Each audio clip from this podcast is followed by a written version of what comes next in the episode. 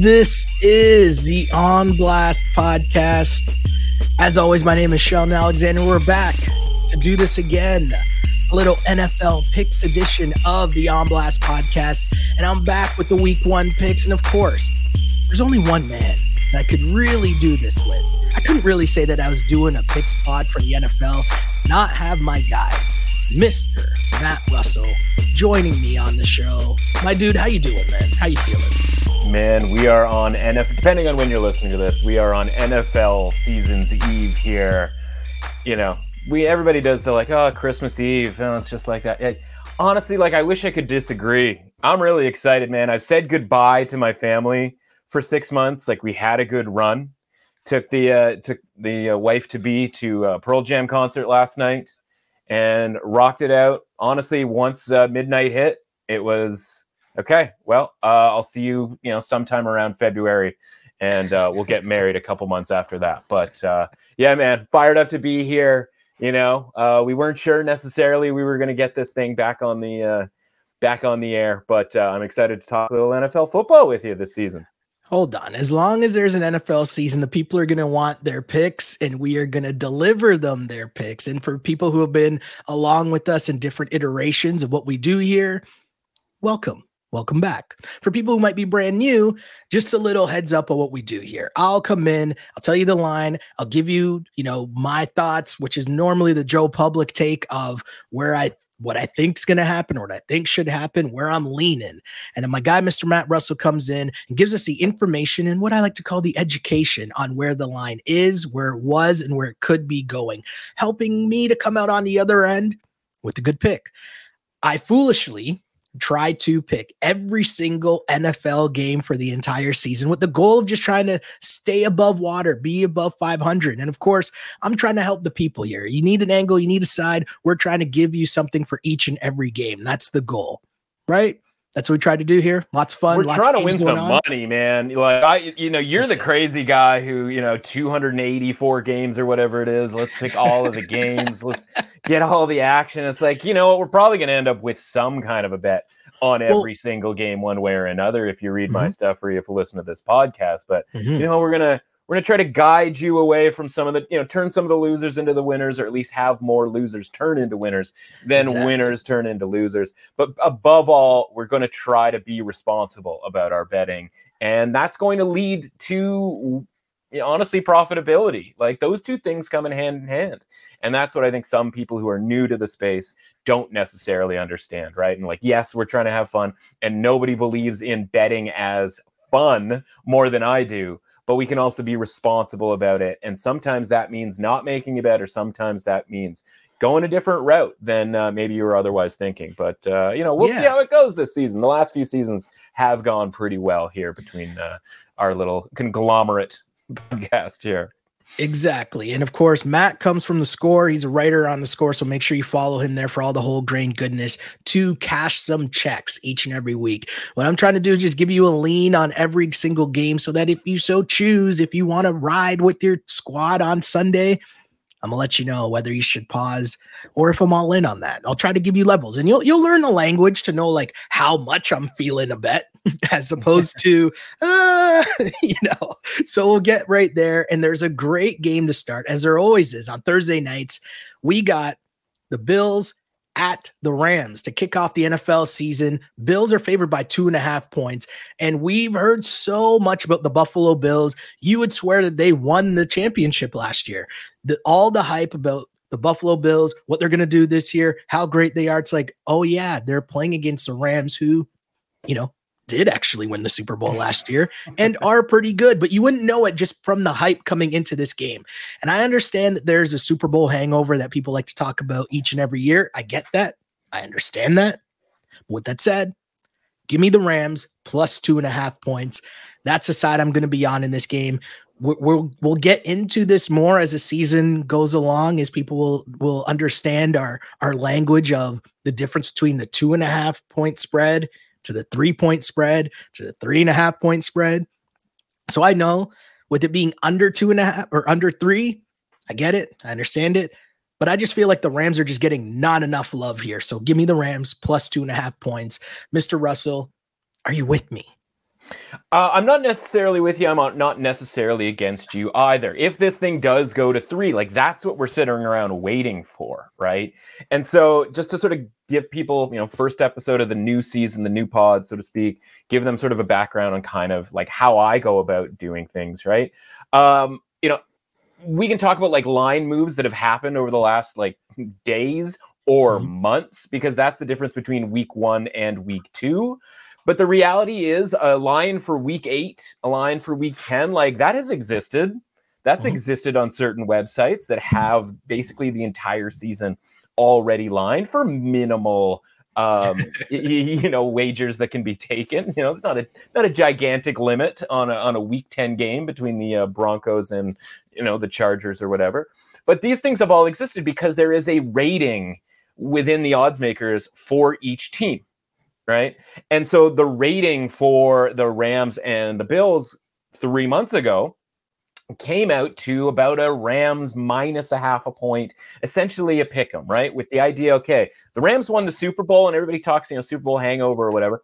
The reality is with the Super Bowl hangover is so much goes into winning a Super Bowl from roster construction and kind of like be willing to kick the uh, salary cap can down the street a little bit just kind of mm-hmm. go quote, quote unquote all in, right? When the Rams go all in, it doesn't mean they have to disband the franchise the next year. It just means the Von Millers, the Odell Beckhams, like they have to leave. And so they are left with the three or four stars that they've been building this team around over the course of the last couple of years. And so people look at that and they go, okay, you know, you're missing this player, you're missing that player from that championship run. So you have to take a step back you know, they look at the Bills and they go, man, if you just had what 16 seconds, something long, I've already forgotten the number. I'm sure any Bills fan out there is yelling at his at his screen. It was like 13 seconds. You know, like they were that close to hosting the AFC Championship game, being a significant favorite against the Bengals, and then meeting the Rams in the Super Bowl. And so, yeah, there's been you know eight months have gone by here, but this is kind of like what the you know the, how the Super Bowl could have and maybe in some cases should have been from a matchup standpoint.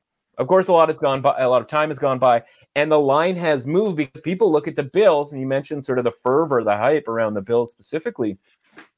People are looking for this team to win the Super Bowl this year. Like this is their turn, if you will, right? And maybe yeah. it should have been last year. They're looking for this team to uh, be that team. And so, how I go about doing things is I I look at these teams uh, on a rating scale of zero to 100, right? I do that for a couple of different reasons. One, it's easy easy to communicate, right? As somebody who is a content producer and, and a communicator of sports betting and sports betting theory and handicapping theory, like it's easy for me to say to you, Shell, like I got the Bills rated at about a blah blah blah out of 100 right? So in the case of the bills really good team 75 something along those lines right? Mm-hmm. we don't often see teams crack the 80 out of 100 like that's for sort of historically great teams the patriots of 07 even the broncos when peyton manning was slinging it around for 50 million touchdowns per season.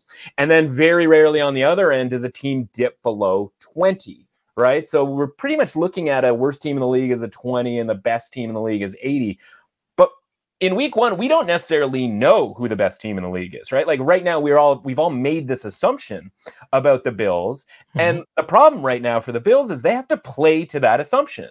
So after this line moves to two and a half, we look at that and we go, okay, well, what happened here between the Bills and the Rams?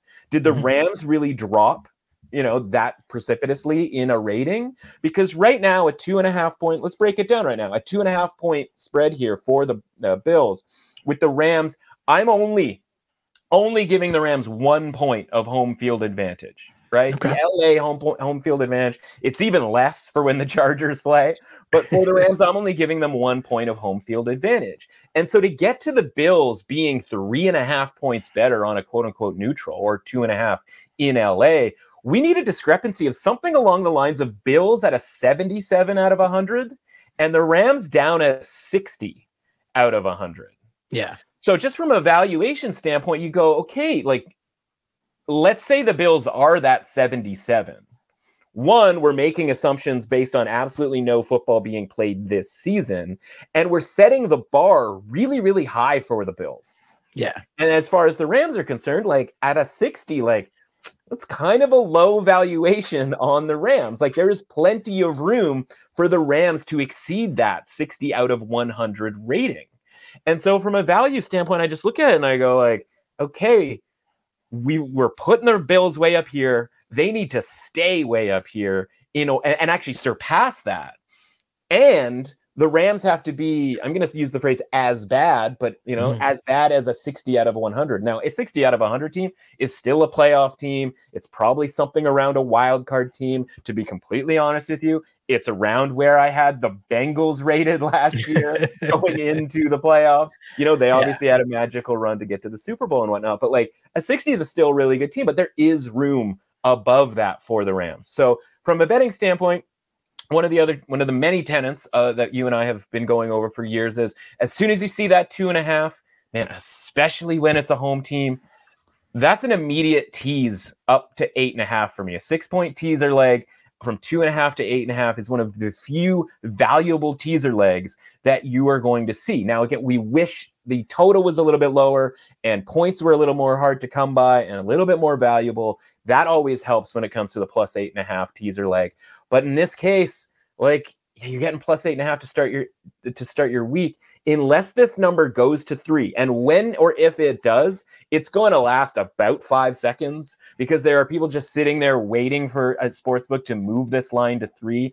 I can't imagine they're just going to move it to three and keep it at three. Like this thing isn't going to close three but it might touch three I realize that's difficult to just sort of sit, be sitting there waiting on your app for something that might not actually come. So when it comes down to a plus two and a half to plus eight and a half is a teaser leg for me. If I had to take a total, uh, if I had to t- bet the total, I would go over 52. I think there's some very good chances both these defenses aren't necessarily all that they're cracked up to be. I will say this about the Bills because the rating is so high, and that's the important part here. Because if I'm going to spend the entire season, quote unquote, slandering the Bills or telling you why the Bills aren't as good as people say they are. You need to know where the where the rating is. You need to know yeah. that they're being considered close to an 80 right now.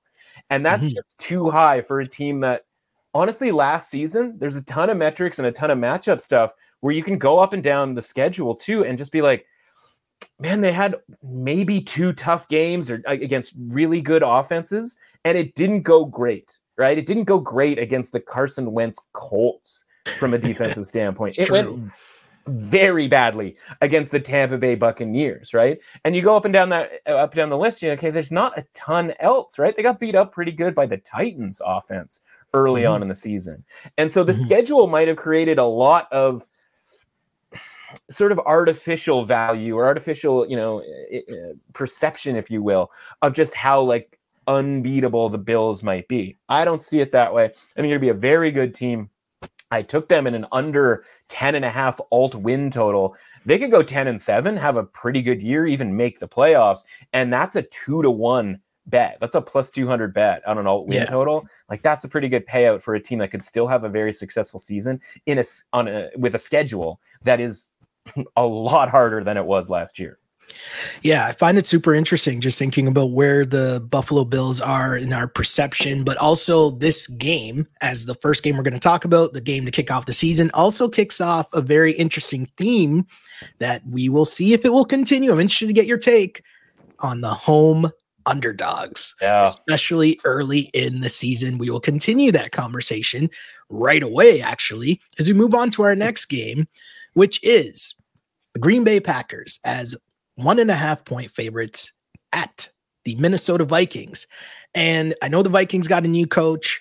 I know I feel like every year for the last few years, we've been on the train of this is the year the Vikings can dethrone Aaron Rodgers and the Packers. And I'm going to be honest with you.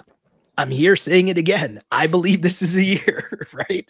That yeah. the Vikings can dethrone the Packers. And I think it starts right here. Like, if that's going to happen, they have to win these games, especially the home game. And we know mm-hmm. the Vikings have a very good home field advantage. And I just like that. I'm, I'm relying on that in this weird line of minus one and a half. That's sort of strange. So if I think it's going to be a close game, sure, just give me the Vikings outright. If you want to go money line and get spicy, cool, more power to you. I mean, it's one and a half points, but if you're going to give me any points, and I mm-hmm. think they're just going to win, let's roll. Give me the Vikings. What say yeah, you, Mr. I, Russell? I think if you you're getting a plus one ten on the money line, right? Like I started sort of ten percent return uh, over your over your wager. I think that's the way you play it with with regards to the Vikings. Obviously, at a plus one and a half, interesting to potentially tease that up over seven and a half.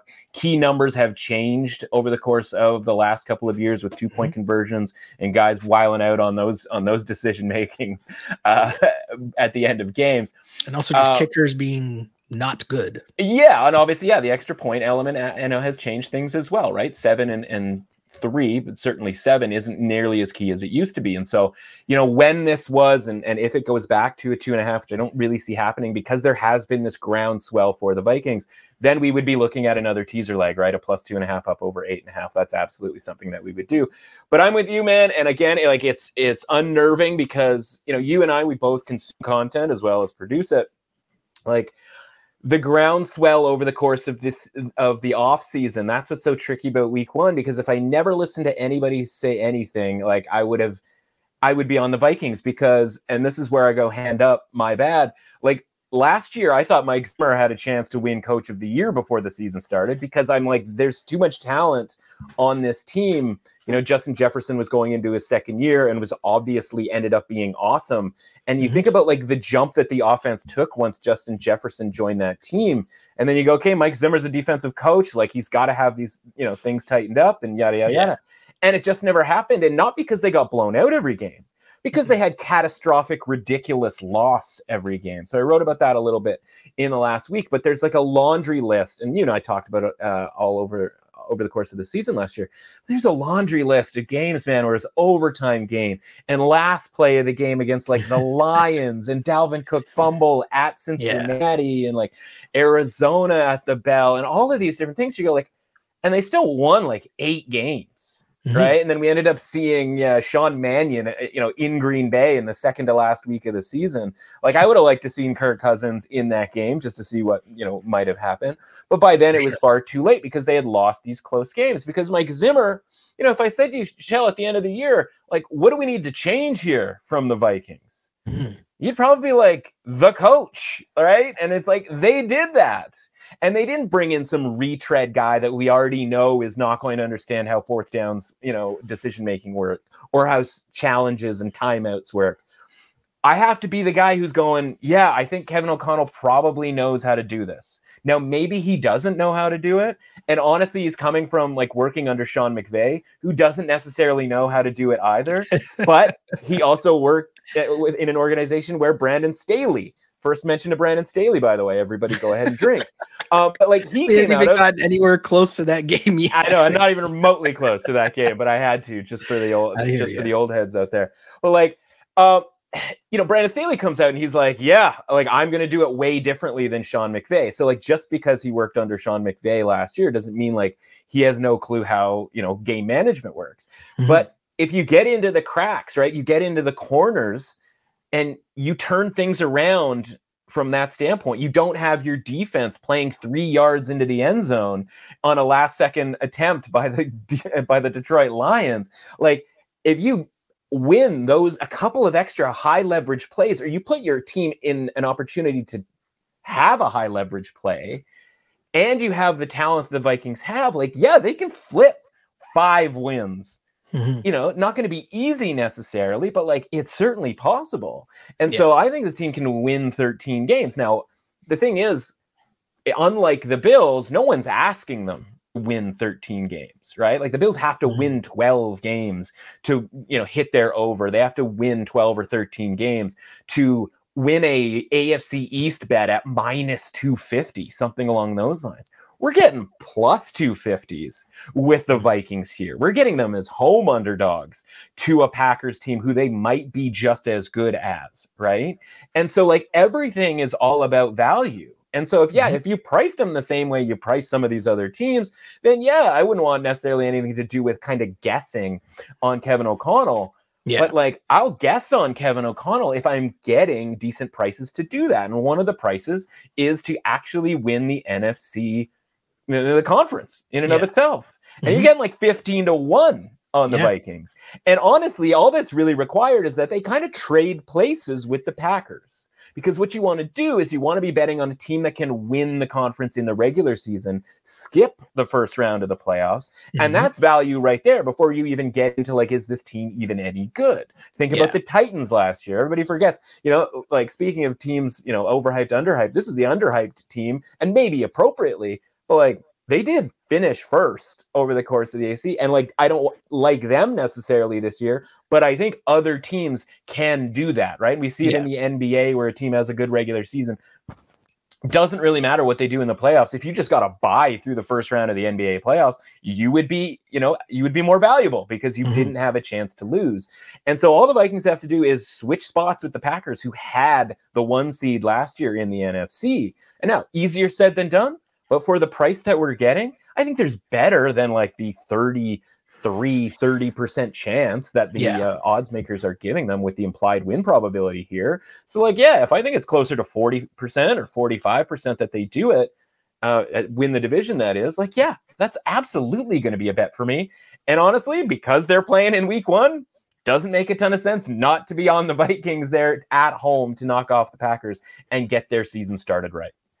Yeah, let's go. I'm fully all in on the Vikings in this game for sure. And I mean, hey, I, I can't lie. I, as a Niners fan, and there's been a lot of playoff matchups versus the Packers, even going back to the Brett Favre days. Wasn't about that Brett Favre life. Definitely not about that Aaron Rodgers life. So, any excuse, I'm with it. Uh, let's keep things moving here, though, as we got the Steelers at the Bengals. Another nice divisional matchup here. Um, this one's very interesting, and I'm I'm very interested to hear your take here because the Bengals are favored by six and a half points, and we talked a little bit already about key numbers. Now it's not at the 7 it's mm-hmm. just below seven at six and a half. I'm leaning Bengals, but I can be persuaded here because I'm thinking this is a game where, you know, everyone is down on the Steelers, and I and I get it, but the my flip side to that is Ben Roethlisberger couldn't throw more than like what five yards, right? And I'm not yeah. saying Trubisky is is good, but yeah. there's a there's a, a very easy world in which he's just better than what Big Ben was the last two years. And if you give me someone who's a little bit better than Big Ben was the last two years, right. That team's not that bad. And I don't think that they're six and a half point favorites. You know what? On the fly, I'm changing it. I'm on the Steelers. I'm on the Steelers. I just talked myself into the Steelers, but I'd like to hear what you say. And oh it'll be God, really graphics. funny if you come back. If you come back right now and say the Bengals, that'll be really funny. But I'm on the Steelers. Give me the points. Change my mind, please. Oh, you sent you just sent the control room, uh, you know, up in arms right now, having to change uh, some sort of graphic on that. Can't find um, the logo. Okay, so let's you know let's work backwards here, right? Obviously, Bengals Super Bowl team. You know, uh, you know, is the expectation that they're going to return or be sort of one of the top teams.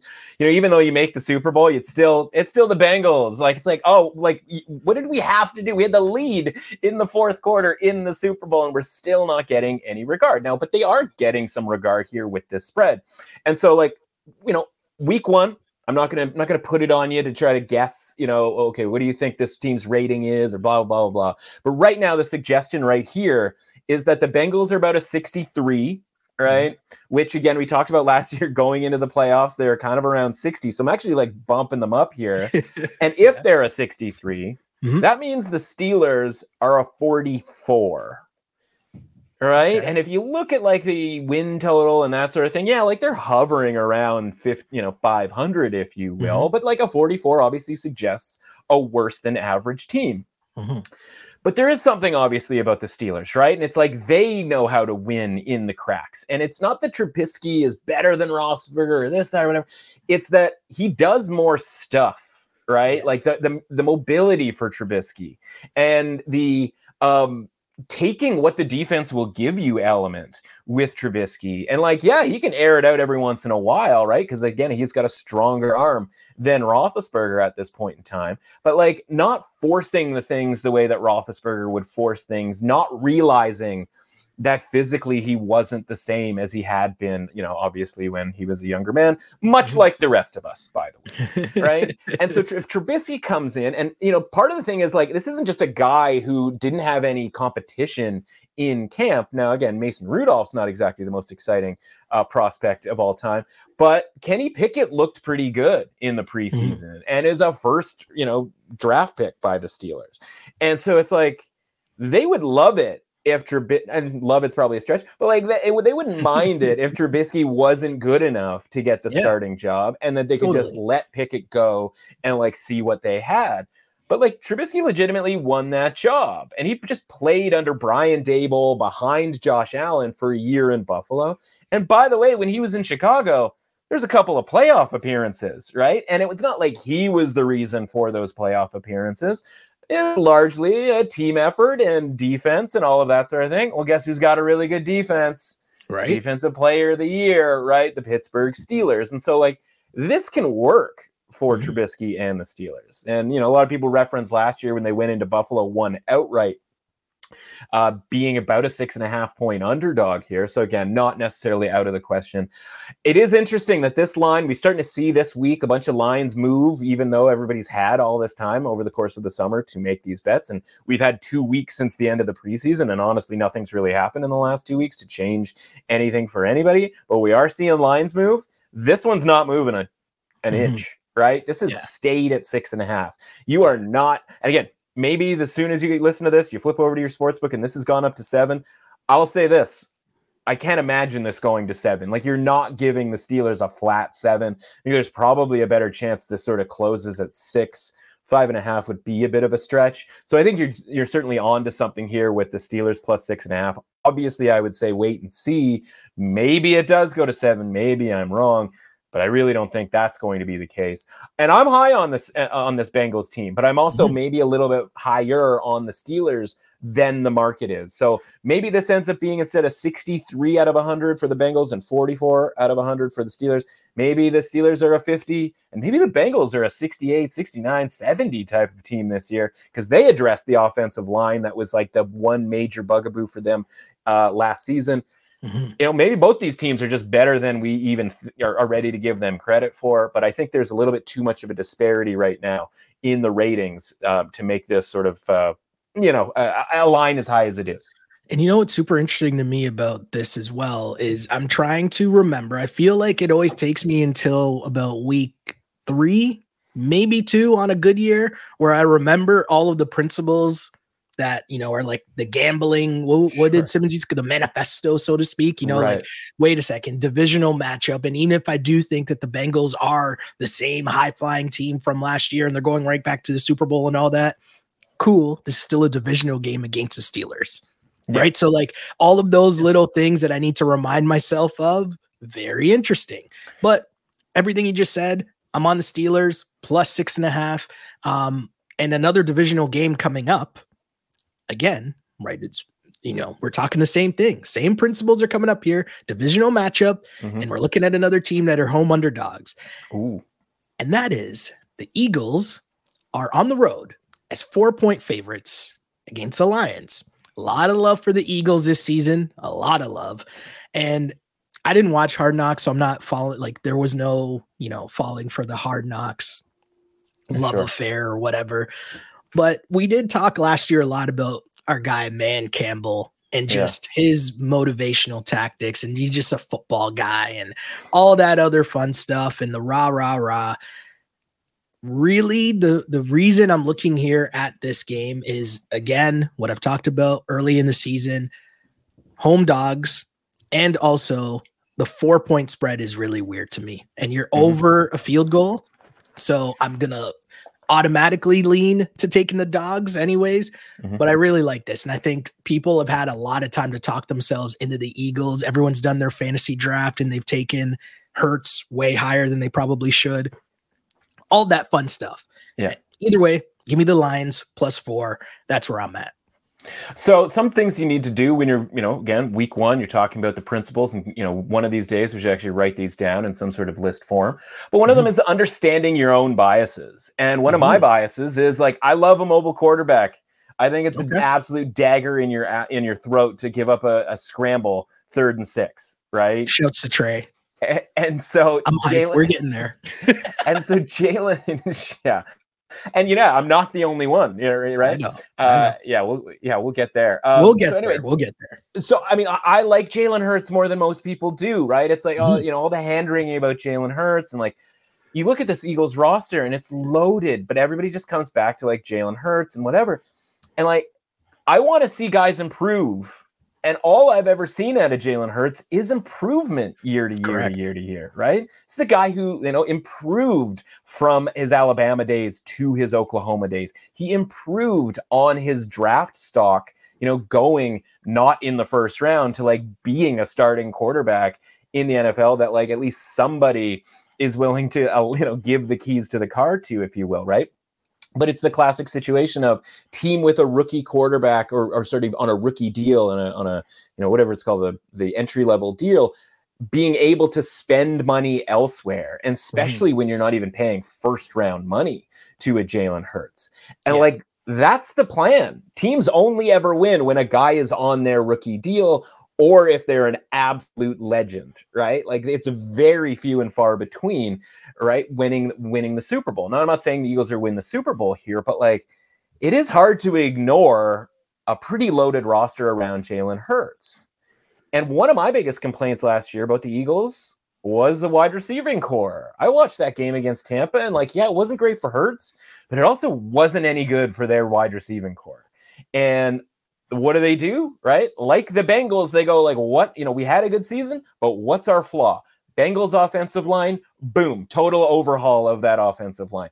Wide receiver, wide receiving corps for the Eagles, boom, AJ Brown, right out of nowhere, uh, mm-hmm. basically what on draft day or a day before the draft that draft week.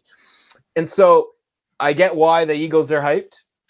There's more legitimacy to it to me than the Lions being hyped. Now, I like the Lions as eh, from a concept of, you know, big underdog. The thing that no one really talks about with Lions is the offensive line being healthy and together, which they didn't have last year. And so Dan Campbell can just run, run, run all he wants and keep the ball out of Jared Goff's hands unless, you know, it's an, an advantageous play action type situation because he has all of those guys up front. And like that's yeah. where the Lions have been building. Now the Lions are not done building. The defense is going to be atrocious again. The secondary is just completely nameless, but they've gone and they're like, you know what? We just drafted a bunch of offensive linemen. Okay, let's go to the defensive line. Boom, they get Aidan Hutchinson for, to fall into their lap. But there's only so much that guy can do. Right. Yeah. And so eventually they're going to get rid of Jared Goff and they're going to get that first round draft pick quarterback, and they're going to have him for four years on a rookie deal, and they're going to be able to surround him and a mature offensive line and a mature defense with veterans and all of that sort of thing. So, like, it's looking up for the Lions. But right now, it is mm-hmm. kind of all hype when there isn't the talent to back it up. Whereas the Eagles have the hype that has the, you know, it's it's it stems from something. It stems from the guys that are on that team, the draft that they had with a couple of first round picks. And so I just look at this and I go, I think this is just Eagles the whole way with the Lions. Like four okay. points, like it's a lot sometimes and it's not that much other times. Mm-hmm. This one feels where it's not that much. Now, from a rating standpoint, it makes a little bit more sense that this line is where it is, right? This sort of makes the Eagles about a 60 which I think is a pretty high end. You know, we talked about playoff team being sort of hovering around 60, and a playoff team that's improved themselves should be, uh, you know, I don't want to say bare minimum, but like 60 mm-hmm. makes a ton of sense for them. And with the Lions being at home, I have them a, a 1.5 home field advantage.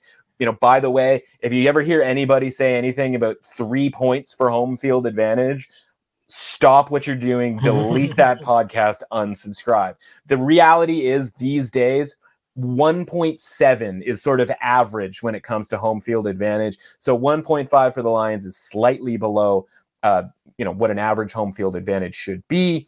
And the Lions are a 34. That's what makes this line make sense. Yeah. You know, you always say like make this make sense. This is Eagles 60, Lions 34. Now, okay. if we've watched Hard Knocks and we're excited about the trenches that the that the Lions have built, then you can make the case that the Lions are maybe higher than a 34 but we don't know it yet. Okay. Right? We at okay. least know the Eagles were a playoff team and that we can sell ourselves on them being a 60, you know, high 50s type of team.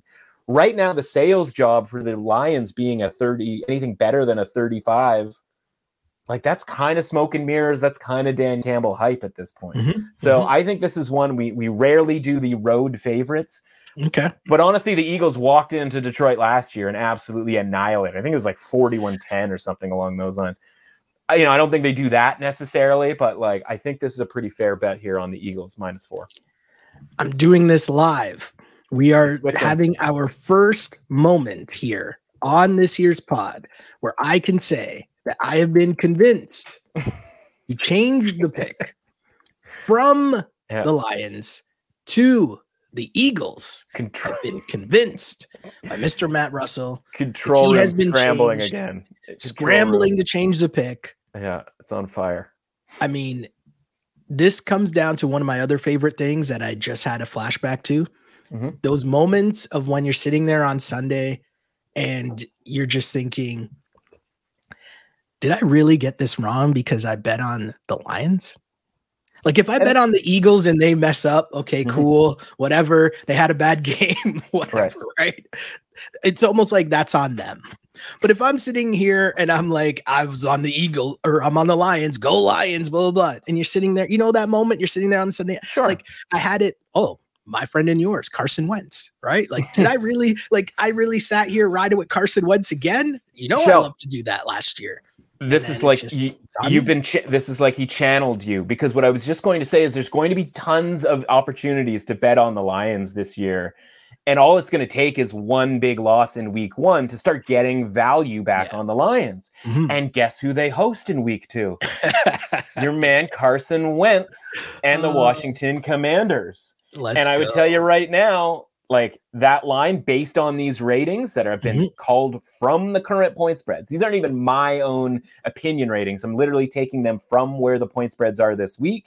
Yeah. That would be a pick 'em game next week between Ooh. the Commanders and the Lions. And that's a scenario where I could see the Lions winning a football game. And by the way, based on what happens this week in week one, we might be even getting some points with the Lions at home against see the Commanders next week. I see where your head's at. Always working towards a feature. I like it. I like it. I like it. You got it, pal. Um, let's keep things moving. Here's a big time game, at least headline wise, as we got the Browns at the Panthers. Now, it's not as big of a game as I mean, it might have been if someone else who I will not name at this moment, but we know who we're talking about, was taking part in said festivities. But that person is not around for obvious reasons. Uh, Browns at Panthers. This is about Baker, right? Yeah. Baker has been talking his talk. And I, I get it. I'd be very salty too, right? If I was in the situation that Baker Mayfield was. Yeah. I got to be honest this is going to sound silly. I say a lot of ridiculous things on these pods that we do, in which I know you look at me and you're like, bro, that has nothing to, there's no stat behind that. There's mm-hmm. no anything. I just want to live in a world in which I cannot see the football gods allowing the Cleveland Browns to win this game against Baker Mayfield. I would just like to have some belief in the football gods that they will let the Panthers and Baker Mayfield just get this dub, just just ball out and get this dub. And you're telling me it's one and a half points? Like Baker has to be up yeah. at night, just like dreaming and like doing extra push-ups and doing extra workouts and doing whatever else Baker needs to do to wake up feeling dangerous. Yeah, all that other fun stuff. And on the flip side, shouts to Jacoby Brissett, by the way, hey. the right. But I'm gonna take the Panthers here buy the minus one and a half and just say like if you gotta show out for one game baker mayfield this mm-hmm. has to be it that's and i know that's not you know some that's not some like gambling stat or anything to, to back that up but no, this is why i'm here but you, it, but it's ba- but it's based on a concept that you and i have been talking about for years right it's mm-hmm. chip on his shoulder baker mayfield Mm-hmm. Like it's this weird back and forth universe. It's why Baker Mayfield's so frustrating. If yeah. he just stunk all of the time, we wouldn't be having these conversations about May- Baker Mayfield, right? He wouldn't have gone first overall in the NFL draft when he came out of Oklahoma. He wouldn't yeah. be on the Panthers. He wouldn't have beaten out Sam Darnold. He wouldn't. We wouldn't never have to hear about it. Problem is, he is good sometimes, and it just happens to frequently correlate with when people are kind of talking bleep about Baker Mayfield, right? And then we give him a bunch of credit for these wins and, the, and, and really good play. And then the very next week, he looks atrocious, right? and we go like, oh, this Baker Mayfield, he's infuriating. Like, what are we doing? Like, they'll go home, you know, and they'll lose to like some team that they had no business necessarily losing to because he throws four interceptions. And then the cycle starts back over again, right? And it's why Cleveland has basically been around a 500 team for the last few years. Like, yes, they made the playoffs, but, you know, like wild card team and then he gets injured last year and like it's you have to feel bad for him right? And part of what i sort of do as a human being is i go like well what if it were me? What if it were me who was like strapped in with a sore shoulder and just like thrown out there to play an nfl season because like we didn't really want to invest in you any further and like we didn't mm-hmm. really have anything else to do other than kind of just throw you out there? I'd be pretty bitter about that too now, the problem is the Browns are a decidedly better football team outside of the quarterback position than the Carolina Panthers, right? The other problem is we don't know what to rate the Browns at this point. You can't even use their win total at this point because they are going 11 games without the aforementioned unmentioned quarterback. and like even the win total doesn't make sense because their win probability for the first 11 games is decidedly different than their win probability for the last what 6 games, right? And so like the math will make your head hurt and I wrote over the course of this eh, off season, you know, I did uh, 32 team previews, sort of just a reminder on like, okay, who's on what team? Like, what is the expectation for this team? Who could uh, be a candidate for what award, et cetera, et cetera. And like, we couldn't even really do the Browns. And so we waited until the 32nd, you know, I was already done. They were the 32nd team. And I just like, all right, let's just do the math here on what that guy means to the point spread versus his replacement. And this line was five and a half road favorites for the mm-hmm. Browns when that guy was the quarterback or was supposed to be the quarterback, right? And then mm-hmm. it drops when we think it's going to be Mayfield on the Browns side of things. And then it moves even further when it's Jacoby Brissett. And then also you have to factor in the upgrade from Sam Darnold to Baker Mayfield. So all of that is to say, like, my head hurts at the end of the day. And right now, based on this point spread, again, one and a half, there was some two and a half, but at one and a half, this implies, okay, let's try to make a rating on the Panthers, for example. Like, I don't think we can make a rating on the Panthers given the fact that their win total is five and a half, six, like something along those lines. We can't make them a 50 out of 100. They're not an average team. If they were, everybody would be obliterating the over on the Panthers. Now, maybe they end up being a pretty good team. Maybe they end up getting that seventh wild card spot. Who knows what might happen in the NFC South? Blah, blah, blah, blah, blah. Point is, like right now, they can't be a 50. So let's call them like a 44, right? Let's give them a ton of credit, by the way, in calling them a 44, because honestly, again, their win total suggests something like a 37. But we're going to give them some credit because McCaffrey's back and Mayfield and all of this stuff. Well, what does that mean the Browns are if they're minus, you know, if the Panthers are minus one and a half here? Yeah.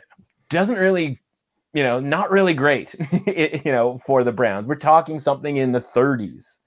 Mm-hmm. Now, just because they don't have that guy as the quarterback and they have a guy, a veteran, you know, sometimes it looks okay, a lot of times it doesn't.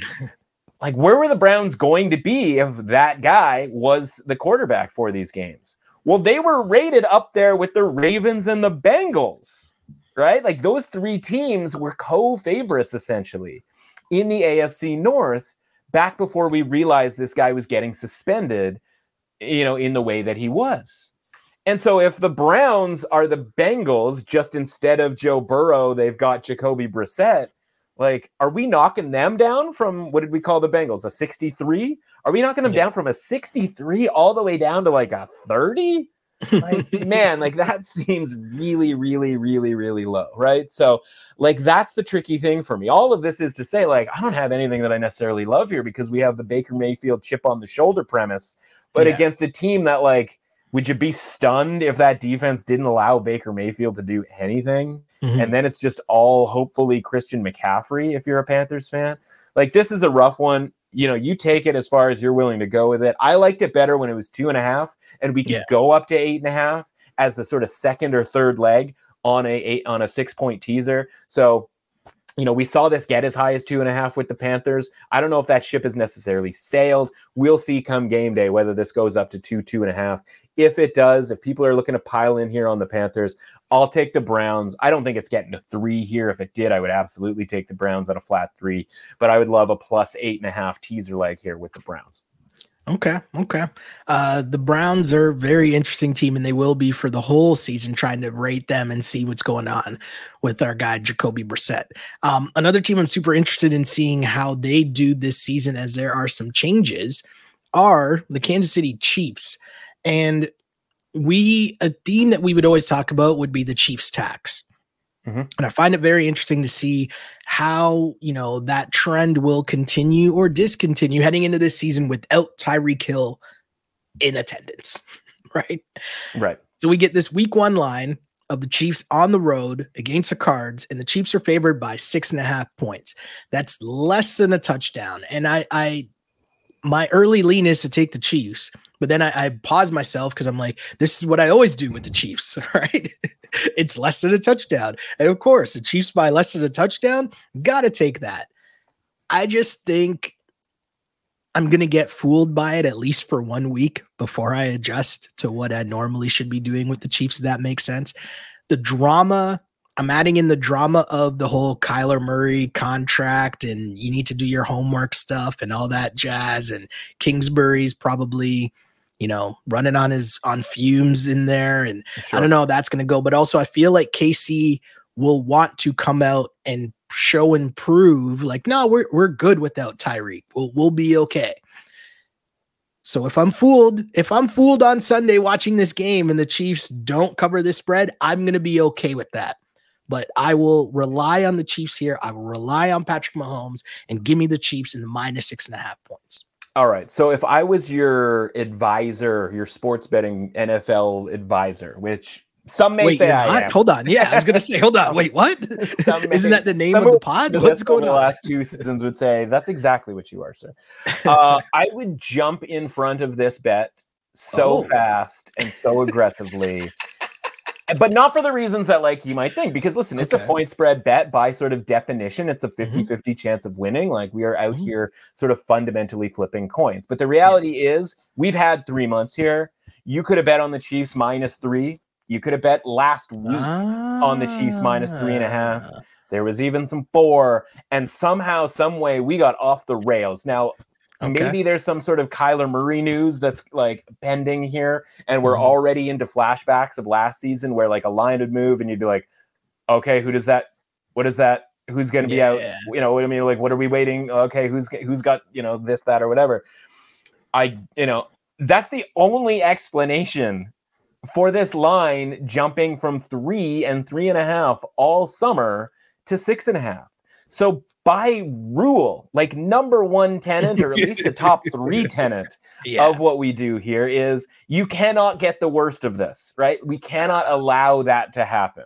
Again, the Chiefs may win by a hundred yeah, points, yeah, right? They win win by the hook. They might, you know, win by seven or whatever, right? And beat this is beyond the sort of Chiefs tax element that we've talked about in recent years. We'll have to see whether mm-hmm. that's happening or not.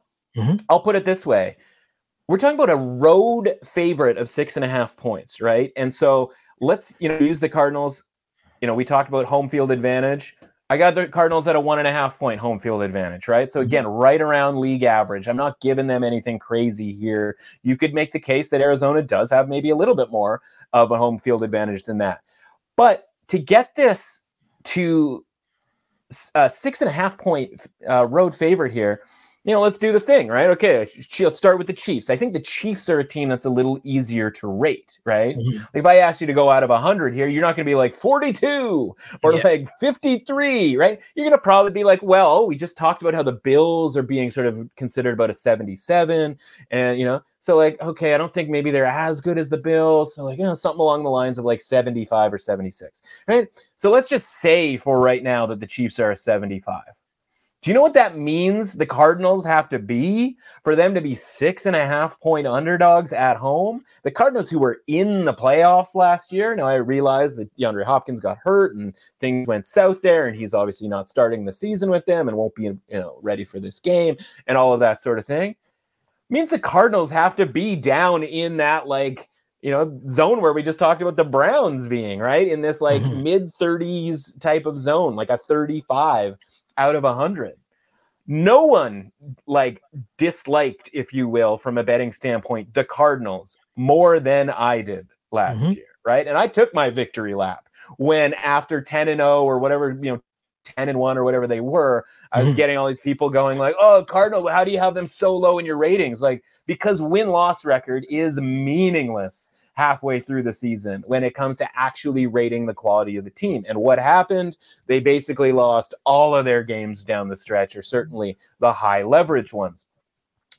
And so I'm right there going, yeah, don't really think that much of this Cardinals team right? Mm-hmm. Ready to fade them. I'm sitting here with an even money Cardinals not to make the playoffs bet. That is now something like minus 150, right? Yeah. I've been on this and I've been on it for a while, but I can't get this low on the Cardinals. I can't get to 34 out of 100 on a power rating scale for these okay. guys. You know what I mean? Like they're getting a, a point and only a point and a half. That's an eight point swing here for the Chiefs. There's no way the Chiefs are eight points better than the Cardinals at uh, you know neutral in a neutral site game here. Can't can't be you know again, can't do it. Yeah, exactly. And if this goes to seven, like then it then it, it turns into like an auto bet on the Cardinals. But at plus six and a half is certainly going to end up being a bet for me. Just nothing crazy, just a regular bet. But yeah, I mean, plus seven would be absolutely insane. But honestly, I didn't think we'd get to a point where plus six and a half existed. So, you know, so this is so this is a few things here. One, I know the messed up bet I'm making when I'm making it. Mm-hmm. Right. So so I'm I'm acknowledging this. On two things. We will discuss this next week when we discuss whatever the Chiefs game is next week. But it will be the moment where I will sit here and I will say, you know what? I watched the game and I watched the Chiefs screw this up, and I'm okay with that. And I, the lesson is learned in week one, and we will move on because you're right. There are multiple things aiming in the direction of Chiefs being overvalued again. The lines moved so much, and also the cards being the yeah. home underdog, which has been something that we've talked about multiple games before. Like all these things are leading me to yes, probably should take the cards. Yeah, and honestly, I don't even think, and that's why I say I'm not sure there's a Chiefs tax in the way that we've talked about mm-hmm. it in years past. Because when we talk about the Chiefs tax, we talk about the fear that people have of Patrick Mahomes, Travis Kelce, Tyreek Hill. Right, mm-hmm. that's the only thing that you're afraid of when it comes to the Chiefs over the last you know four years. Tyreek Hill's gone. Okay, so now the Chiefs tax would have to be literally just off of Patrick Mahomes and Travis Kelce. Might exist, right? But as we talked about, like if it exists, it's because now you know they're. Let's put it, let's put it this way: if the Cardinals aren't being rated right now as like a mid 30s team, mm-hmm. and they're being rated as like a mid 40s team, this spread then means the Chiefs are being rated like a mid 80s team, which I is absolutely, which is even crazier, mm. relatively speaking, than the Cardinals being really rated really low, if you know what I mean, right? And so that's the thing that we have to see next week when the Chiefs host the Chargers on Thursday Night Football. Like if that line is crazy and uh, like out of control beyond something that's like you know minus three for the Chiefs or even minus three and a half, then we're gonna mm-hmm. know that it's yeah. because the Chiefs are rated so highly and it's yeah. not about the Cardinals. And if it's I the Chiefs you. rated so highly, then yeah, the tax exists. I'm a little bit higher than most on the Chiefs this year, I think, or at least offensively, because I think they're going to do the spread the ball around thing and still be really dangerous. Mm-hmm. But it's just, it's more about the Cardinals cannot be this bad to yeah. be rated this low right now. You. I got you. I got you. So let's keep things moving here. I'm gonna be on the Chiefs, but I don't really like it. But that's just where we're at at this point. Next, let's move on to another big boy game here between the Raiders and the Chargers. Chargers are at home and favored by three points. Raiders obviously adding Davante Adams, new coach, and Josh McDaniels. You know, this game has been bet down already, if I'm not mistaken. I feel like the Chargers were bigger favorites. It was at least at three and a half already, yeah. right? If I'm not mistaken. Yeah, exactly. Um, so this game's been bet down already. So I don't like taking the Raiders because I've already missed at least a half a point here. Okay. But I still like the fact that the Raiders, I, I just think that they will be a better team this year than, you know, the the the things that we've seen from the past if, if we'll say you know i sure. just think that they have the the players and especially on offense like that offense i'm so excited to see you you know you give mcdaniels all these toys he should be able to figure out how to make this offense pretty damn good but i know yeah. you love the chargers so i'm very interested to hear i'm very interested Honestly, to hear you know and again i may have to repeat this in every episode over the over the course of the year because people didn't really seem to understand it last year like Brandon Staley is not my son. He's not my father. He's not my brother. I don't care. I've never met the man. I could care. I don't know anything about the man. All I know is from a thought process and decision making mm-hmm. standpoint, mm-hmm. if we had 32 coaches in the NFL do what he does as far as making mm-hmm. intellectual decisions based on probabilities, and mm-hmm. along with the personality and uh, personnel of mm-hmm. his team, i.e., if you showed up for work as the head coach of a football team, looked around and realized that your defense wasn't particularly good and there was kind of nothing you could do about it, then you would probably want to keep the ball in your offense's hands as yeah. much as humanly possible. Mm-hmm. And then after the season, you would say to the general manager, help me on defense. Here is what I would I need. And if mm-hmm. that general manager said, "Sure, here's Khalil Mack, J.C. Jackson, and like two or three run stopping specialists to to plug holes in the defense that literally cost you a playoff spot when they couldn't stop one rushing play that they knew was coming in advance, right? Like yeah.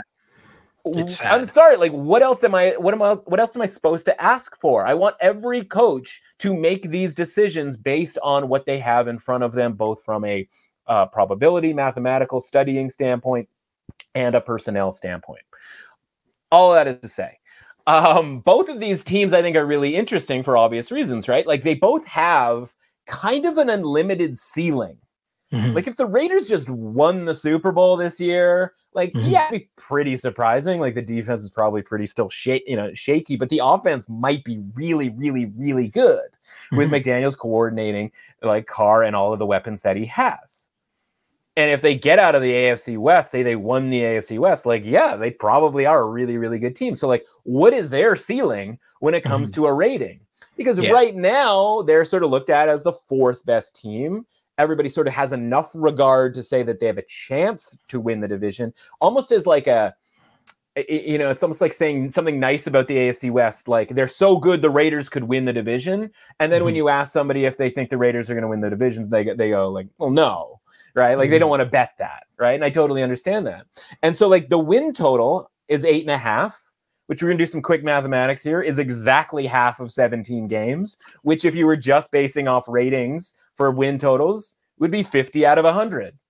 Problem is, part of that win total is the fact that they've got six games against the Chiefs, Broncos, and Chargers. So it has to be graded on a curve. So there has to be a little bit more put into a preseason rating than just, well, what does the market think they're going to do from a win standpoint, right? The, well, yeah. the market says eight, eight, and one, you know, or eight and a half wins. Well, that mm-hmm. means 50 percent. It's like, no, they're they have to be a little bit better than that. So let's give them a 10% bump. Let's bump them up to 55% before we do anything. Well, if that's the case, the Chargers then to be three to three and a half point favorites here, they got to be something around 66, right? And we already talked about how we basically give them no home field advantage. Mm-hmm. And so mm-hmm. when you look at it like that and you go, okay, the Chargers could be a 66, and we talked about like that's definitely a playoff team. That's maybe a division champion, depending on sort of how your division shakes out. But it also leaves room to be a lot better. And when yeah. you have the loaded roster that the Chargers have, we're looking at the Chargers going like, yeah, if you told me they were a 78 by the end of the season, I'd be like, mm-hmm. yeah, makes sense. A lot of the yeah. roster's insane. And if you told me the Raiders were a 67, you know, by the end of the season, I totally believe that. So both these teams can sort of shuffle along together. This isn't one, you know, rated here and the other one rated anywhere around here. They're both sort of accurately rated. I mm-hmm. just don't know where you yeah, know they yeah. are right i think no, they're probably you. you. know i think the chargers are probably this amount better than the raiders but mm-hmm. both teams might be really really really really good and it yeah. might you know they could meet again in the same situation in the playoffs and the chargers could be to three to three and a half point favorites and we might have a better opinion of both of these teams because they mm-hmm. both got a lot better so you know my numbers if i'm looking at this i go you know, Chargers, I think there's more. So it's kind of like Eagles, Lions, where it's like, I think there's more, you know, definitive stuff that we know about the Chargers. Yeah, Whereas yeah. the Raiders, it's all, you know, still a lot of it is hypothetical. And Mm-hmm. when it's hypothetical, like I want to take big shots. I want to take David Carr to lead the league in passing yards. I want to take like big money, you know, plus money type things Yeah. and see if it hits. Whereas like in a point spread, that's only minus three. Yeah, I'm kind of more looking for the team that I think I know what I'm going to get. And I think I'm going to get better decision making from uh, Staley, even sort of perceptively from last year, because I think the defense Yeah, is going to be better. So he's not going to be wiling out with his fourth down calls, right? I think that was a very season specific thing. But he also knows that he's got one of the best quarterbacks in the league. So I expect him to keep doing that. And I'm here for that. And I wish every coach did that. And that's all I'm saying about the Brandon Staley thing. And I'll probably have to say it every week for the rest of the season. No, no, I got you. I got you. um, let's keep things moving here, and we'll kind of speed things up here. Get through a bunch more of these games here. We got the Saints as five and a half point favorites at the Falcons. Yeah. Um, Vegas zone. I don't. I mean, I do. I have to take the Falcons here just because they're home dogs and it's five and a half points. Jameis versus Mariota. I feel like there's too many points for. Is it Jameis? Jameis is starting for the Saints, right? I Yeah. have that right. Yeah. Um, too many points for me to lay with Jameis on the road. I don't care who they're playing against, but too many points for me. I'm on the Falcons here. Um, yeah. I don't Comes back. I Yeah. I- it comes back to again uncertainty, right? And like Mhm. there isn't a ton of certainty with the Saints right now because we don't know what version of Michael Thomas we're going to get, and we don't know that Jameis is like a hundred percent healthy. Obviously, he missed uh, all of the preseason, and there's you know some um, foot. I think I believe it was a foot injury uh, element, so we don't know. But again, what do we do when we don't necessarily know? But there's potential. Like we look for high, you know, payout type bets. I think the Yeah. Saints are a pretty good bet okay. to do some really good things this season. Doesn't mean they're gotcha. definitely going to do it, but if we're looking at 15 to 1, you know, Vikings type thing, I think they're a lot like the Vikings, to be honest with you, right? Kirk Cousin, Jameis Winston, like nobody's dying to grab them in a fantasy draft. Nobody's dying to watch them, you know, you know, on a Monday night. You don't really want to grab them as favorites, which again is sort of the point with this game specifically. But like both have played really good football for stretches at a time, and both are surrounded by a lot of really good weapons. And the Saints, especially, the Mhm. defense is really, really good.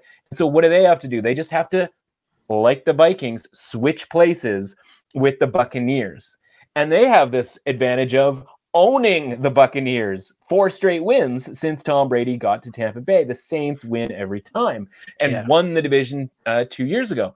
All that is to say, though, that uncertainty, that like idea that this team might be good, might not necessarily manifest itself in the first game. Exactly. Like they could still win, but five and a half is a lot. They certainly could still win. And then you look at the Falcons, and I look at this and I go, I mean, the market couldn't hate the Falcons more, Mhm. right? Like a team that won, what did they win? Like six games, something like seven games? Like, Mhm. and they had large, you know, people look at the roster and everything that they did last year. They didn't get any sacks and like the blah, blah, blah, blah.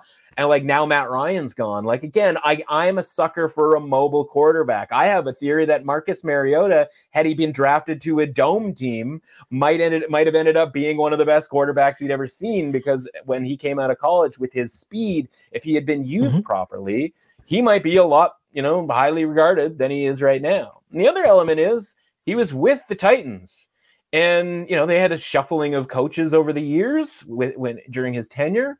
And then Arthur Smith, a Titans offensive coordinator, goes to Atlanta. They realize that it's sort of end of the road here with Matt Ryan, both for Ryan and for the Falcons themselves.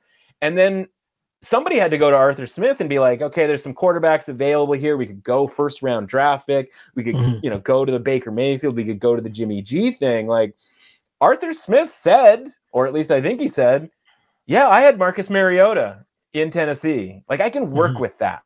Yeah. like, yeah, we'll grab a quarterback in the second or third round or whatever and like see how that goes. But we're also going to grab a quarterback who stylistically looks a lot like Mark, Marcus Mariota, right? Like mobile quarterback, maybe Mhm. not the strongest arm necessarily in the world, but will should make good decisions and not turn the ball over a ton. Problem is with the Falcons, they don't have that Browns like roster where the quarterback just has to be okay. But like the bar is so low for the Falcons at four and a half wins, you know, essentially a 4.75 when you look at the over being slightly juiced. Like, that's a 29. like, they're yeah. a 29. Like, there's so much room for them to be better than a 29 for a team that won a decent amount of games last year. So mm-hmm. yeah, like I'll wait on this. I'll try to get six. It's obviously not going to get to seven. I really don't think. But like yeah, for the first game with Jameis and a lot of those weapons that I think gel and and uh, probably pretty good the rest of the way here. A nice plus six here for the Falcons would be absolutely something that I'm going to get on. No, I got you. I got you there. Uh, let's keep things moving here. And we got the New England Patriots in Miami to take on the Dolphins. Dolphins three and a half point favorites at home. The extra point, the extra half point, the hook, as they say, mm. does have me a little nervous. Um, but on the flip side, the Pats always struggle in Miami, no matter what, even when Tom Brady was there. And now we know Tom Brady is still not there. And they got Matt Patricia still calling plays, I think. I think. But either way, it's like yeah. either way. Um, I'm not full on buying this like Dolphins parade and like the Tua hype and all that. And you know, Tyreek Hill, I think will have an okay season, but I don't I think they overpaid for him and all that fun stuff. But I think this is a year where the Dolphins just handled their business against the Patriots. So give me Miami and the three and a half points. I don't love it, but I'm I'm in on it. Well, I'll tell you this. I mean, you're in line with somebody this week who has bumped this thing from three to three and a half after it went, uh, you know, from two and a half to three, right? So we have cruised okay. all the way through the key number here. And at that point, like, this is Patriots or nothing for me. And again, this comes down yeah, to yeah. week one. Okay, a lot of these teams might be good by the time the season goes on. And like, we like that from a, you know, again, higher end result type thing. Mm-hmm. You could sell me that by the end of the year, the Dolphins are really good. Maybe they even usurp the Bills and win the division. But in a week one, like I think this is based on home field advantage, but I've built two and a half points for home field advantage here with the Dolphins because of the reasons that you just mentioned. The heat and whatnot always gives them literal, a quite literal advantage at home. Mm-hmm. But then that still means that the Dolphins are somewhere along the lines of like 56, and the and the Patriots are about a 50. You know, with an eight and a half uh, win total, that sort of makes makes some sense for the Patriots. But again, uh, we're looking at Uh, making this assumption that the Dolphins are just good all of a sudden and like rookie head coach. And again, you know, don't get me into the Tuanon people, but like, you know, we still don't really know about Tua. And once you cruise past three and you're going to give me plus three and a half, I'm just going to take the Patriots. And I know people yeah. are, imagine hand wringing about the Patriots coaching staff. You know I, know. I mean? Like, imagine being concerned about that. like, doesn't that have like, oh, Patriots 1917 victory on week one? And we all just looked around at ourselves, you know, and like, did we really like think Bill Belichick didn't have things tightened up, uh, you know, around that facility? Like, it just, uh, you know, again, they might lose. Dolphins might win by a lot, but if you're going to give me three and a half points, I'm taking the Patriots. Yeah, I, I, as I said, I don't love the fact that the line has gone from two and a half to three and a half. Definitely do not like that at all. But you know, I'm could be put that after the Chiefs game. Yeah, we're gonna, right? we're gonna learn some hard lessons about closing line value and, and being on the getting the best of the number. I think uh, after week one here. oh yes, and uh, let's keep things moving. The Ravens seven point favorites at the Jets. Lamar Jackson, I feel like should have to come out here balling, especially with his contract situation still up in the air. And you know what better team to do that against than the Jets?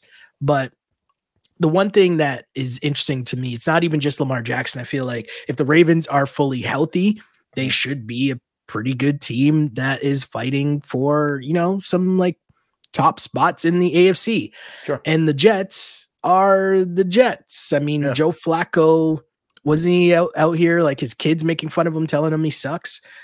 like, you know, I, I can't take the might Jets. not be wrong. They might not be wrong. I mean, we're sitting here looking at it, and, and I know talked a lot about home dogs and all that, but I feel like different rules apply for the Jets. I don't like it at seven, but I'll take the seven points in the Ravens. Yeah, uh, it's in like you're you're you're taking the Jets here with the seven. No, no, no. Or sorry, you, sorry, Oh, sorry. you're gonna give. I'm on the with Ravens. Okay. Yeah, I'm I'm I'm I'm laying the points. Okay, Ravens so- Listen, I, my answer to that would be all right.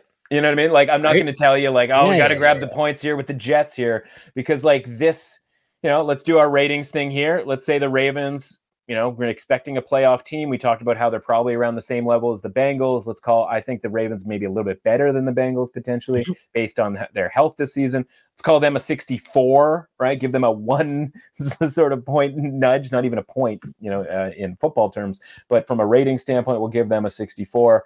Uh, them being a seven point favorite means the Jets are a 32. So, I Mm-hmm. mean, look at it this way, right? Like we're talking about these two teams like they're Chiefs Cardinals, or I should say that we're talking about Chiefs Cardinals like this is Ravens Jets. Mhm. Like that doesn't really sort of add up, kind of going back to that Cardinals game.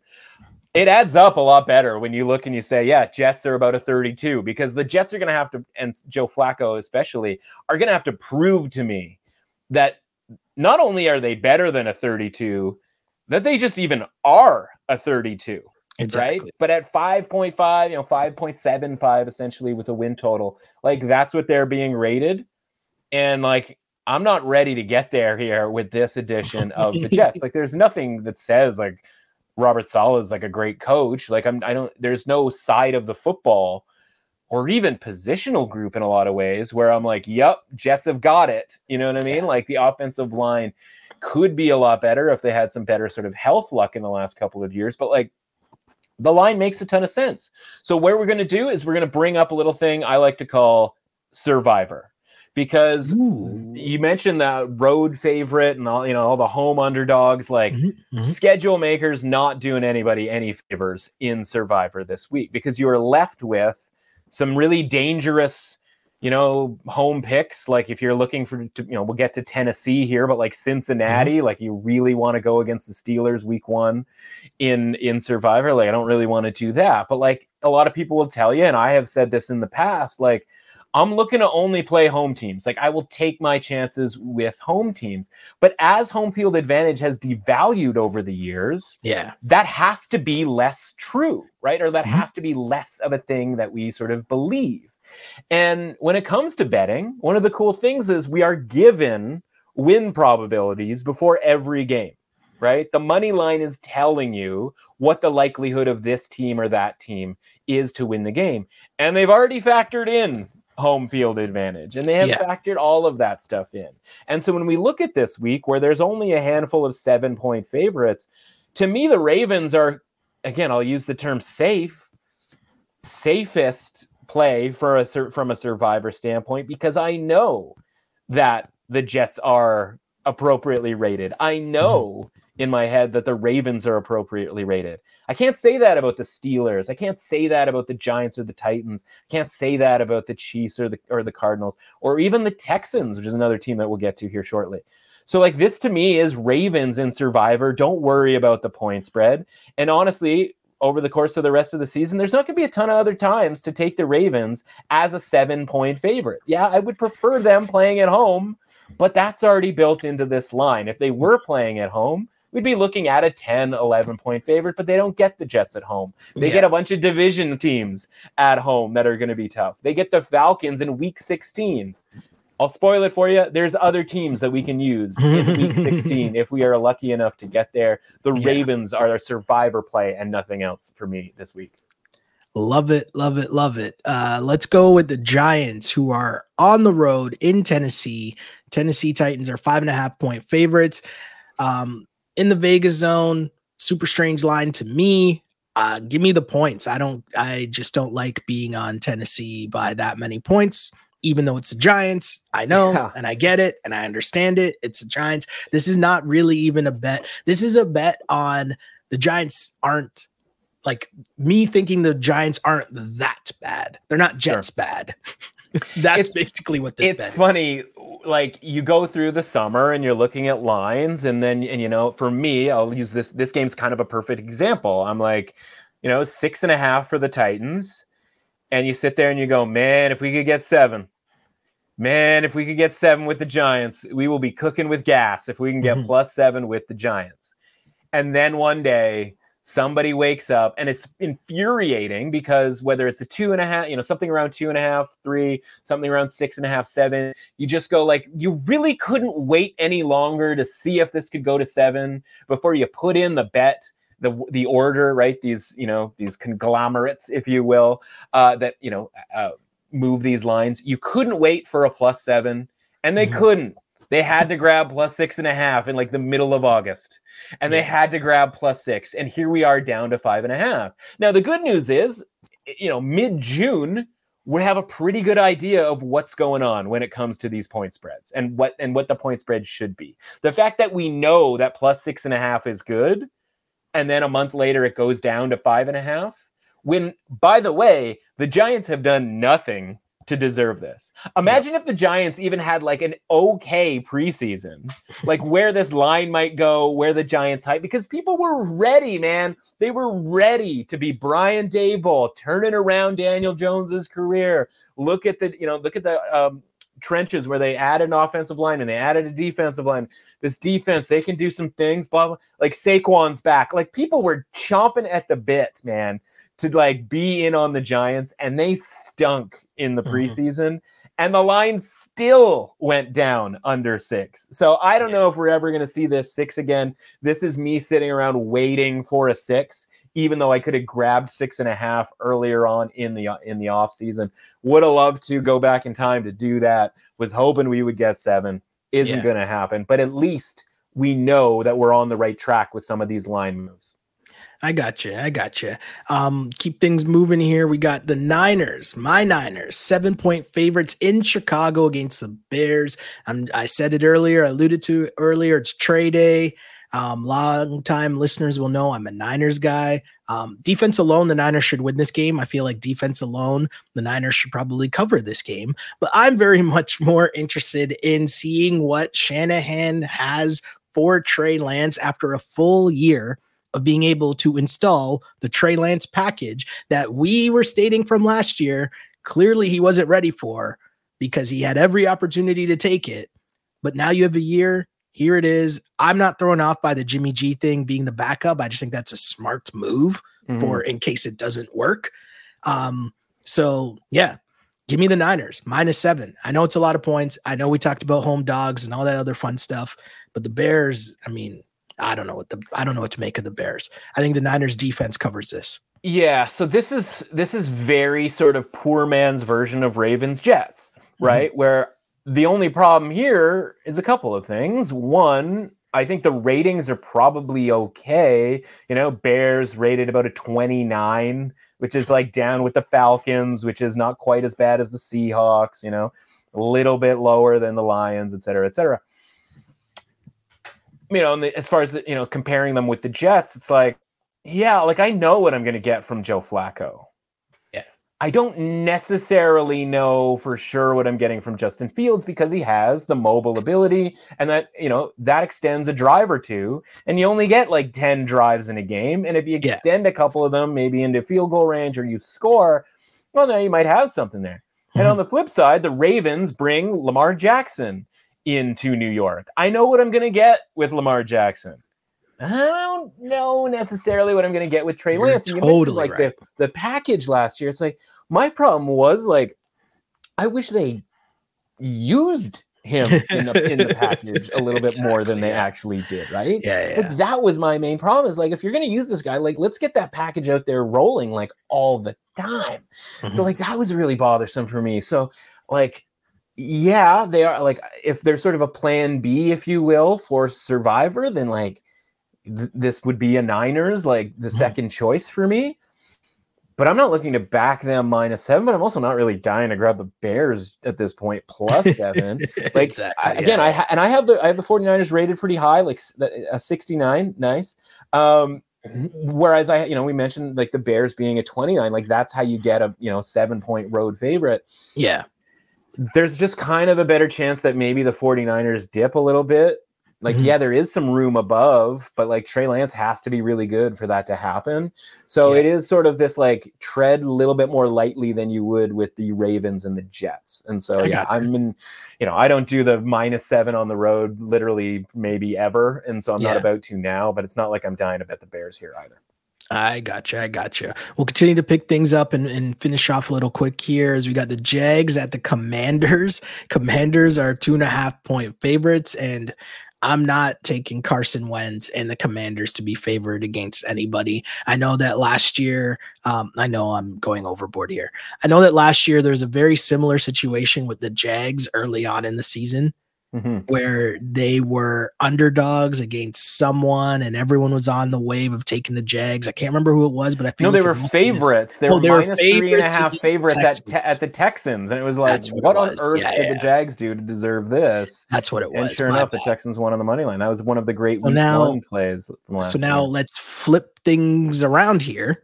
Yeah. And, and, you know, I was on the right trail. I was just in the right, you know, right area just wrong, you know.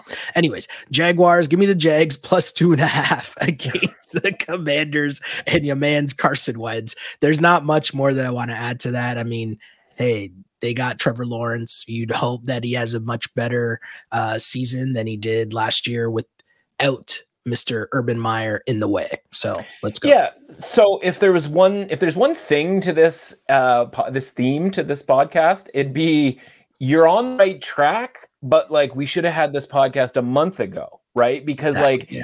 when you know this was Jags plus three and a half for a really mm-hmm. long time. It was even open for way, way, way, way long time, uh, much you know a long time ago. But like now it's down to two and a half, and it's the same thing with the you know Cardinals Chiefs. It's the same thing with some of these other ones where you're especially across the key numbers here mm-hmm. of three and even to a lesser extent, you know, four through six with regards to the, the Chiefs game you can't bet the Jaguars plus two and a half here, man. Like you just cannot do it. Like yeah. under no circumstances, I throw my body in front of it type of a deal here. And in fact, like once now that we're down to minus two and a half, like I think this is a commander's bet. Like again, Woo. what have the Jags done to deserve all of this? Right? Totally like true. they're just one hard knocks season away from just being over, you know, in the same boat as the Lions at this point, mm-hmm. right? Like you know, but again, I get three, three and a half, like taking those points against, you know, Carson Wentz and the Commanders, whatever. But like, Ron Rivera is no disaster when it comes to you know head coaching. Like Carson Wentz can be infuriating, but at least he's got some level of talent, and he certainly has some talent around him. And you know, mm-hmm. part of that line move may have come from Chase Young's suspension earlier on, but like from this to, for this to go to three to two and a half, like Eh, you know, if you're listening to this trying to make a decision on a bet here, like you, you know, you're obviously decided that you're going to pick every game as, as you have over the last couple of, of years. And so like the last thing you're going to want to do here is like go, okay, fine, I'll take the commanders and then watch the Jags win outright. But like from an actual betting standpoint, like you can't take the Jaguars plus two and a half. You cannot do it. Like they have not done anything to prove that they know what they're doing because they hired Doug Pederson. Like if he was such a great coach, he would still be the coach of the mm-hmm. Eagles. You know what I mean? Like they ran that guy out on a rail because like they tried to lose a football game. So like, like I'm sorry, like Doug Pederson, cool, like he won uh, kind of miracle-ish Super Bowl, but like he's not the one that's going to turn this thing around. And like, yeah, I'm sorry, Trevor Lawrence has to take some blame for not being good last year. Yeah. That can't all be as much as we all want and dislike Urban Meyer. Like that can't all be on Urban Meyer's shoulders and the general disaster that that was. Like, yeah, maybe he ends up being really good, but like he also built his entire reputation being on teams that had way more talent than his opponent. That's that has never been the case for the Jaguars, and frankly, probably never will be the case yeah. for the Jaguars. And all the Jaguars have actually done is overpay some mediocre wide receivers, overpay and not really make any commitment to their offensive line beyond a you know a I'm not going to say washed up. That's not fair, but like a veteran guard, they haven't mm-hmm. made any changes to the offensive tackle position from last season. So Trevor Lawrence still might he still might be good, just be getting destroyed all the time because yeah. of lack of uh, offensive line play. And like these receivers, and like Travis Etienne's back, and it's like, okay, but since when did we start making decisions based on running backs, right? Yeah. Who also made his name on you know a team that played play other teams that didn't have the same level of talent as his own team. And defensively, they had the first pick overall, and they picked a guy who we don't expect to have a ton of impact from a counting stat standpoint. right? Yeah. Like this isn't like a massive overhaul in the way that like oh look at all the talent the Jags have brought in. They've just spent a lot of money and grabbed a guy who won a Super Bowl a few years back with Nick Foles. Like that was kind of crazy, but like what? Like how are we rating yeah. the Jags the way that we are here off of kind of not really anything just yet? No, no, no. I got you. I got you. Uh, very interesting game to see, like, because one of the other sides of how I like to pick against games is seeing like who the real crappy teams are in the league. And I think this sure. will be an interesting matchup to see which one of these two teams are that contender to just, you know, initially start with the fade each sure. and every week. Yeah. Um, keeping things moving, the Colts are seven point favorites in Houston. And the Texans, I think for a lot of people, foolishly were a team that people tried to just fade last year. But really, the Texans were a better than you would think team against the spread last year because yeah. they faced a lot of double digit spread. So they wouldn't win, but they could keep things, you know, respectable. I guess yeah, that is the right way to put it. Yeah. They won four games. You know what I mean? Right? Like, yeah. That's outrageous. Uh, I love the Texans, man. I do. Yeah. Like I've been, I've been just pushing it off and pushing off. I finally had to admit, like last week, I was like, you know what, folks, we're I just here. do, you know, and it's not to like do anything crazy. I don't think they're gonna make the playoffs or anything mm. like that, right? But like fundamentally, I believe at the very core, football is played in the trenches. And like if you have a good offensive line, like that's a pretty good start.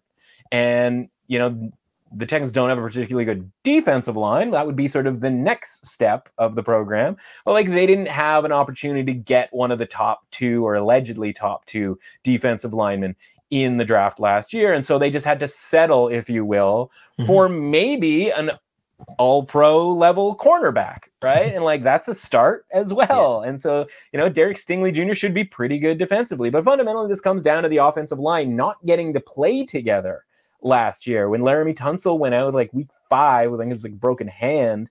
Mm-hmm. And then they go and they, you know, first round pick, use that on uh, was the name Zion, forget the gentleman's name, Zion Johnson, something like that. Anyway, they use another, you know, a first round pick on another offensive line, and they are building this line out. Tunsil will be back this season, and hopefully he stays healthy. And then you watch them play in the preseason, and like Dameon Pierce looks really good. And again, we don't make decisions here based on running backs, but like that's certainly better than like the you know poo poo platter they were running like last year with like Rex Burkhead and like these other just washed up dudes. Like Dameon Pierce was underused at Florida, Florida, like our guy Anthony Richardson, by the way. Shout out mm-hmm. to him for an incredible performance on last Saturday when you and I were discussing his potential last season for Florida. Mm-hmm. Only Dan Mullen ruined that. Imagine having Anthony Richardson and Dameon Pierce on your roster and you just don't really use them all that well. Uh. But the point is, here is like Davis Mills is a is a potentially a really good quarterback. And because the first time we saw him was a Thursday night game where he was sort of thrown in to, you know, play and like I think it was the third game of the season of his rookie year, like yeah, he wasn't going to look very good. Right. Mm-hmm. And he sort of has the long neck, doesn't like look overly mobile thing where it's like he can't even make anything out of nothing. You're just going to get what you get in mm-hmm. that sort of a situation. But he got really good towards the end of the season, right? And he was he hitting overs hand over fist on his passing yardage, which you know we were on top of uh, over in our little corner of the internet. And so, like, I like the quarterback. I like the offensive line. I like the running back. I like Brandin Cooks with Davis Mills. Like they had a connection. They did. And so it's like they might be able to score a little bit. Now I don't again, I don't know about the defense. Maybe Stingley's awesome and they get to just put him on somebody and forget about it and they can play 10 on 10 the rest of the field. Like that'd be really cool. But like speaking of your guy, Shanny and the 49ers, like Lovie Smith has a better all-time record as an NFL coach than your man Shanny. Like so as yeah. much as we make fun of Lovie Smith and like how bad you know it was at Illinois and like a lot of that is recruiting, there's no recruiting in the NFL. Lovie Smith might be just a pretty good coach. You know what I mean? Yeah. He might be better than the guy last year, and the guy last year won four games. So, yeah. like, yeah, I think the Texans go over their win total. I think they're scrappy as hell this season. And again, we talked about this with the Giants and the Titans, and the Giants didn't even do anything to sort of deserve, you know, the line move. Like, yeah, I was loving the Texans at plus eight, and we saw yesterday the line move to plus seven. Somebody else out there likes the Texans. And I don't Mhm. even know if that's appropriate based on ratings because I think the Colts are going to be a really good team and rated really high. Yeah. And the Texans still have to show us something. But Mhm. at least sort of perceptively, like that felt like too many points. And sure enough, it was because that one line is down to seven, having been at eight all summer long. Yeah. No, I love it. I love it. I love it. I love it. The Texans, it's so funny. It was one of those things where I kept trying to tell people all last year. I'm like, I know you think they suck, but look up their record against the spread. Mhm. And that's what we're doing. we're Yeah. making picks against the spread. right. So, Yeah. anyways, if you know, you know, I guess type of thing there. Uh, keep things moving. The Sunday Nighter, your man's Tom Brady, two and a half point favorites in Dallas against the Cowboys. I want nothing to do with Dallas Cowboys more than ever this year. I feel like, you know, I know that they do have the talent. They always have talent. They still have talent at the skills positions. I know it's not as bad as people want to make it. I just think that this Mike McCarthy thing has to come to an end at some point. Yeah. And does he make it through the whole season? Like while Sean Payton's on TV, just like waiting in the wings? Like Yeah. it's all just weird, right? And the whole thing with um, Dan Quinn, that's his defensive coach, that was Yeah. basically said that he went to McCarthy and said, Hey, like, would this be better for you if I resigned? because that's how like how much talk was going into the season about Right. Mike McCarthy being replaced. Like there's just so much crap going on. Mind you, there's a lot of crap going on with the Bucks as well, which man's Tom Brady fighting himself in the gossip columns all again and all that Mhm. stuff going on as well. Totally understand it, totally get it. Do I like taking the Bucks on the road as favorites? Not really. But this is more of a fade of the Cowboys early because I think for the Cowboys it's going to get worse before it gets better. Yeah, this is. I mean, this is as I don't like as the it. game there is this I don't like week, it. man. Yeah, like it, I mean, it really is right because you have to sort of stick with the Buccaneers from a rating of last year, which it would be around a seventy-five, right? Like a contender to win the Super Bowl, and that's that's starting really high, right? Like it kind of can only go down from here, or at least stay where it is, and so. If that's the case, then like yeah, okay, they're two and a half point favorites uh, on the road to Dallas, and that means sort of translating that. Okay, well, what would the Cowboys' rating be? Well, the Cowboys' rating would be about a fifty-five, right? And so yeah, I could get to fifty-five with Dallas, like on a on the downside there, because Tyron Smith is out, and because you know Amari Cooper gets traded, and honestly, just Jerry Jones saying that like they go as Ezekiel Elliott goes, like that's enough for me. Um, but then from a numerical like numbers standpoint, we look at the defense being like really, really lucky last year. You know, Trevon Diggs. And think about this way, by the way. By the way, a little bit of a tangent, but like Trevon Diggs had 11 interceptions and didn't even sniff Defensive Player of the Year. Yeah. So like, if you were ever thinking, you know, I've retired from even trying to bet a, anyone other than a defensive lineman for Defensive Player of the Year. Right? We've just come far, too far. We know too much. Trevon Diggs is running touchdowns back, left, right, and center, and he can't even get a sniff. But the point is, he's not going to do that again. They're not going to get the Dallas Cowboys. Little trivia for people who don't read my stuff. Can't imagine why you wouldn't read everything I write. But uh, the Dallas Cowboys led the league in points last year. Like it probably would have taken you a while if I had asked you. You know, again, week one, I'm being easy on you here with the with the questions. Um, you know, wait for week two when I've got all kinds of stuff prepared for you, Shell. But like, if I asked you how many points, you know, who had the most points in the in the NFL last year, it's probably a sixth or seventh by the time you guess the Dallas Cowboys. And so part of that is because the defense was turning teams over and getting touchdowns uh, on returns. They're not Yeah. going to get that stuff too, right? And so if we call the Cowboys a playoff team, which they obviously were last year, right? We assign them sort of a low 60s rating. Well, if we expect this year for that to drop, then yeah, yeah, okay, 55 starts to make a little bit more sense yeah. that being said like we're making that assumption with the with the bucks rating at 75 we're at least making an assumption of status quo where it's might get worse. The Yeah. cowboys we're making an assumption that it's worse. And so Yeah, i yeah, think you have to take or you have to look to the cowboys in this game because of obviously the point spread and the rating element being like well like maybe the cowboys just are still a 60 you know and 55 mm-hmm. is too far at this mm-hmm. point now I'm not dying to bet them plus two and a half. Maybe by the time Sunday night rolls around, we get a little old school situation where on Sunday night everybody just piles in on the quote unquote, you know, in this case, America's team would be the Buccaneers, strangely enough, um, right? Being that like more popular team, the classic road dog situation. Like, yeah, I'll take the Cowboys if we can get to three.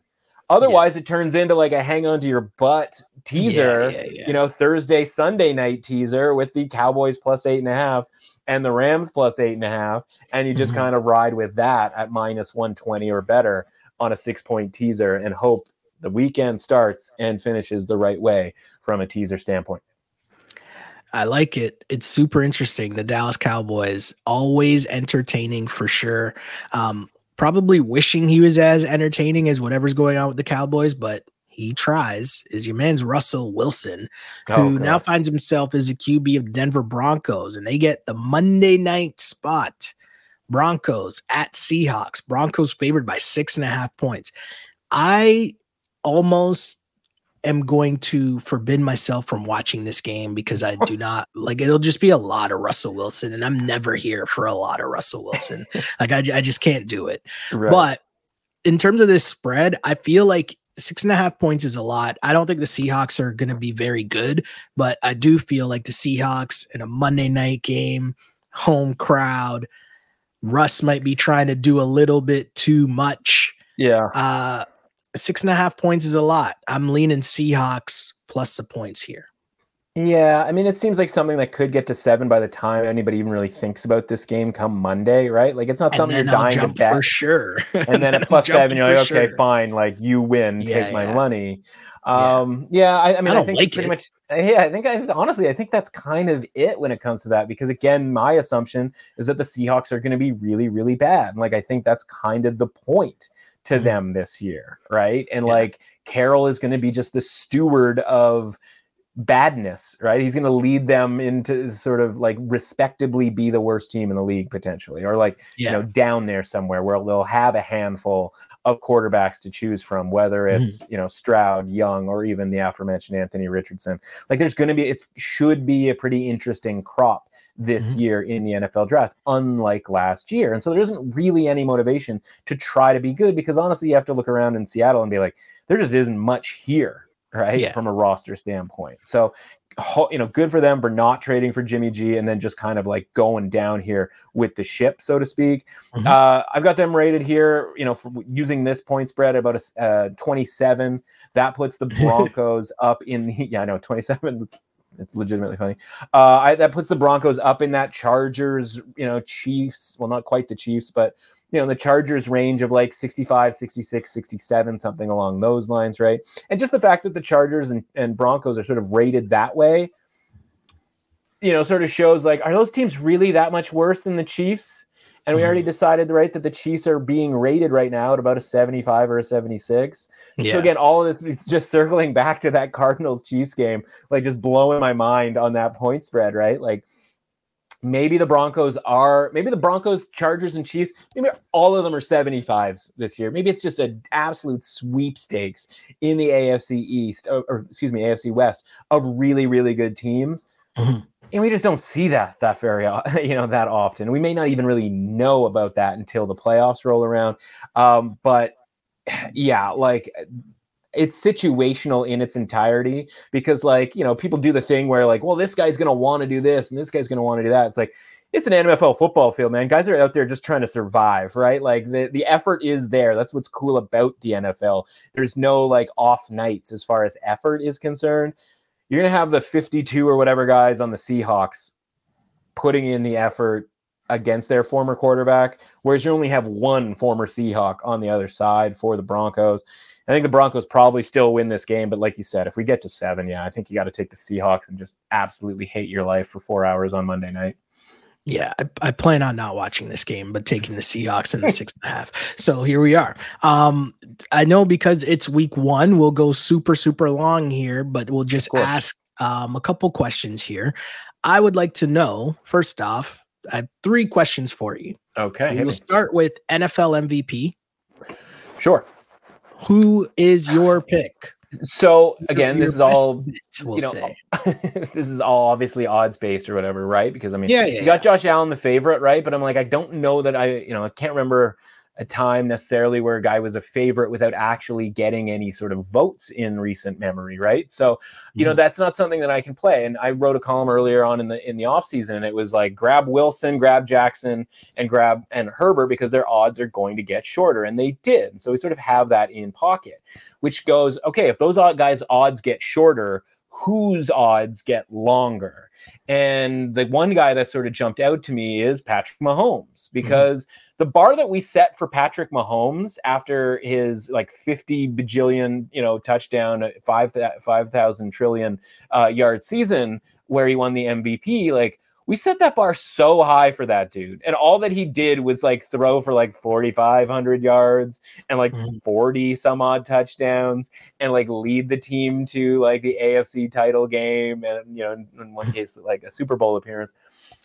And like, oh yeah, of course he did. Like he's got, you know, Kelce and Hill, and like that's what they do. And like, okay, Rodgers was doing it, you know, perceived to be doing it with less, right? Mm-hmm doesn't this feel like Mahomes now has the perception with Hill being gone that if he does it, i.e., like 5,000 yards and close to 50 touchdowns, it's gonna be like, man, he didn't even need Tyreek Hill. Like that's how good you know the Chiefs are. And from yeah. a team perspective, part of it in the past was, well, the AFC West, like the Broncos are a mess, the Raiders are a train wreck, and the Chargers can't get out of their way. Of course, the Chiefs had a really good record. Well, now, as we've talked about throughout this last two hours, is a lot of regard for everyone in the AFC West. So a mm-hmm. Chiefs division is all of a sudden more impressive because they're not minus 400 to win the division. They're only plus 150 to win the division from an odd standpoint. And he does it without Tyreek Hill. So, like, all of a sudden, the bar is now lowered for Mahomes. He only had, instead of having to jump the bar here, he has to jump the bar a little bit lower. And so that makes him more capable of doing that, which makes his odds, which haven't really changed from years to year. It's actually a little bit longer. Nine to one right now is longer than the six or you know seven to one that it has been in the past. Like the odds are as long as they're going to get. We're not going to get Patrick Mahomes twenty to one. I'm sorry, folks. Yeah. It's just not going to happen. But if he ends up having a nice season, wins a really tough division, and puts up the stats that we expect him to, throwing to a lot of different guys instead of just the main two guys that he has been in the past nine to one is going to feel pretty good come that ceremony right before the Super Bowl in February. I love it. I love it. And my last question for you as we round out this week one NFL extravaganza. Super Bowl picks, please, my friend. Mm-hmm. I thought there were two more questions coming. I thought there were three total questions. Well, um, in theory, in theory, do you know what it was? Because as I was talking about it, I was like thinking, who's going to win the AFC? Who's going to win the NFC oh, and then the Super Bowl. But by just asking the Super Bowl pick, just combined it. You know what I mean? That's yeah. what happened. There. Well, okay. Good so catch same, by you. Good catch by you. so same sort of deal though with the MVP, right? Where you go, all right, like I get it. Tampa Bay, Buffalo, they're the favorites. Blah, blah, blah. You know, if you want to go to ESPN and get the Tampa Bay Buffalo Super Bowl pick, like go for it, right? Mm-hmm. Not what we do here. But fundamentally, I've got two teams in each conference that I'm betting on that I think have a legitimate path for legitimate odds that could make this happen. And we've talked about them, obviously, because we just talked about every single team. So the NFC, it's the Vikings and it's the Saints. Both teams can be had around 15 to 1. And their only quote unquote hurdle, given the fact that they have two teams in their division that are not very good, and I don't expect to be very good, their only hurdle is pretty beatable teams in Tampa mm-hmm. Bay and Green Bay that have taken a hit to their talent level, if you will, uh, whether it's offensive line injuries for Tampa or obviously Davante Adams leaving. And by the way, not to go unmentioned, right? Za'Darius Smith going from the Packers to the Vikings. Obviously, a big time flip there from a talent standpoint. So, those two teams just have to, again, get past those two uh, opponents in their division if they are if they are better than those two teams probably means like a 13 win season and a 13 win season could mean first seed in the NFC. And at that point, you have good value. Probably worth mentioning, this is less about Super Bowl pick as it is who to make the Super Bowl. Because as you and I have talked about in the past, what are you going to do if you make your if you get a Super Bowl bet in and then you get to the Super Bowl and your team is in that Super Bowl? You are going to talk yourself in to a dumb hedge. You are going to give back all of the equity that you earned from making that pick. You're going to give back a lot of the value that you earned for making that pick, especially if your team isn't favored in the Super Bowl, which again, if you're going for a middle to long shot here, your, your team probably isn't going to be favored to win the Super Bowl. So don't bet the Super Bowl, bet the AFC and NFC conference championships. So Saints and Vikings in the NFC. In the AFC, we haven't talked a ton about this team because I was glowing about the Houston Texans in week one, but mm-hmm. the Indianapolis Colts, they have as good a chance as any to get that number one seed in the AFC. Because if you look at the good teams in the AFC North and you look at the good teams in the AFC West, and honestly, if you think the Dolphins are pretty good this year, and if you think Bill Belichick's doing things with the Patriots here, there's probably three really good teams in the AFC East, and they all may just cannibalize each other right? Yeah. They all might just take wins off each other and there just might be a bunch of 10 win teams. Meanwhile, you've got the Colts just sauntering in with maybe a down Titans team in that division and then the Jags and the Texans being okay but not great. You could stack up some serious wins if you're the Colts, right? And now all of a sudden the Colts might be a 13 win team, get that first seed in the AFC, which by the way, they literally saw their division rival do last year in the Titans. Again, it's another situation. Can the Colts replace the Titans? I think they can in the same way that I think either the Vikings could replace the Packers and or the Saints could replace the Buccaneers, right? That's how you have to look at it. And then the last one is and this one is a little bit of a, a departure from the idea of can you get the one seed in the conference? The Baltimore Ravens, right? So much happened last year too much talent, too well coached for that team, who, by the way, like came so close to actually making the playoffs despite having their r- roster completely ravaged defensively from back to front, offensively from middle out. All of that was such a mess for the Ravens. They don't have to win the division even to be dangerous come the playoffs. If they are uh, great in the regular season and they get the first seed, that's awesome. But even if they have to go on the road, or even if they're like the third seed or something along those lines, right? Like that's mm-hmm. a team that I still think can travel, so to speak, in the playoffs. And we're getting a pretty good price on them there at double digits to win the AFC. So two on one side, two on the other. Hopefully, one of those two meet up. Maybe they, uh, you know, all meet up in the second round, and we're actually in a really, really good spot in the second round of the playoffs. But certainly, it would be really, really cool if they made it to the conference championship. Obviously, that means no one from the AFC West makes it. The Bucks don't make it. The Packers don't make it. But honestly, all of those teams are single digits to make it to the Super Bowl, and there's just no value there for me. Okay, okay, I like it. I like it a lot. I like it a lot. Um, thanks again for coming through. This has been so much fun and it just gets me super hyped up because we are at that time of the year where the NFL just takes over our lives for the next I mean all the way through February. So this will be fun to do each and every week. We will get the pods out on Thursdays. Uh, that is what we will do each and every Thursday. You can catch this pod as we will go through and make picks, and Matt will talk me out of picks.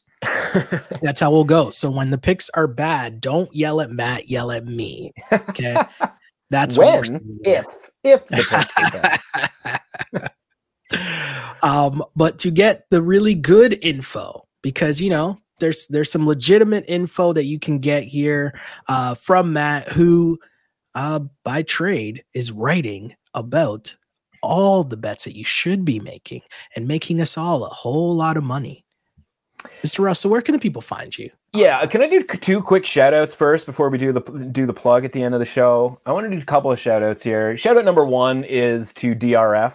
Uh, we didn't we haven't mentioned them as far as you know being on this podcast, but like if you're listening to this, you probably heard us on the DRF podcast, and if you started from day one on the DRF podcast, uh, you probably listened to us you know back on this uh, on this channel on my channel the window but mm-hmm. shout out to them for giving a uh, giving us a platform for a year 87 89 90 some odd episodes or whatever that we did with them uh, great group over there um, you know they obviously have gone a different route as far as like being iowa centric uh, so best of luck to them going forward Uh, neither Shell nor I live in Iowa or know that much about Iowa sports. Um, so, um, you know, we move on and and whatnot. But the other shout is obviously to the people listening to this because there's a decent chance, outside of the fact that like, and I said this to you, you uh, when we talked recently. If we didn't do this podcast, it probably meant that we didn't get to talk about the NFL for an hour each week with each mm-hmm. other. Mm-hmm just because the way you know life works and and that sort of thing like we probably do calls every couple of weeks or something like that mm-hmm. so like you, you know you and i are like yeah let's just do this do the podcast but we also did it because like we got messages on you know dms and stuff and and tweets and stuff being like yo what's going on with the podcast? Are you guys doing a podcast and whatever?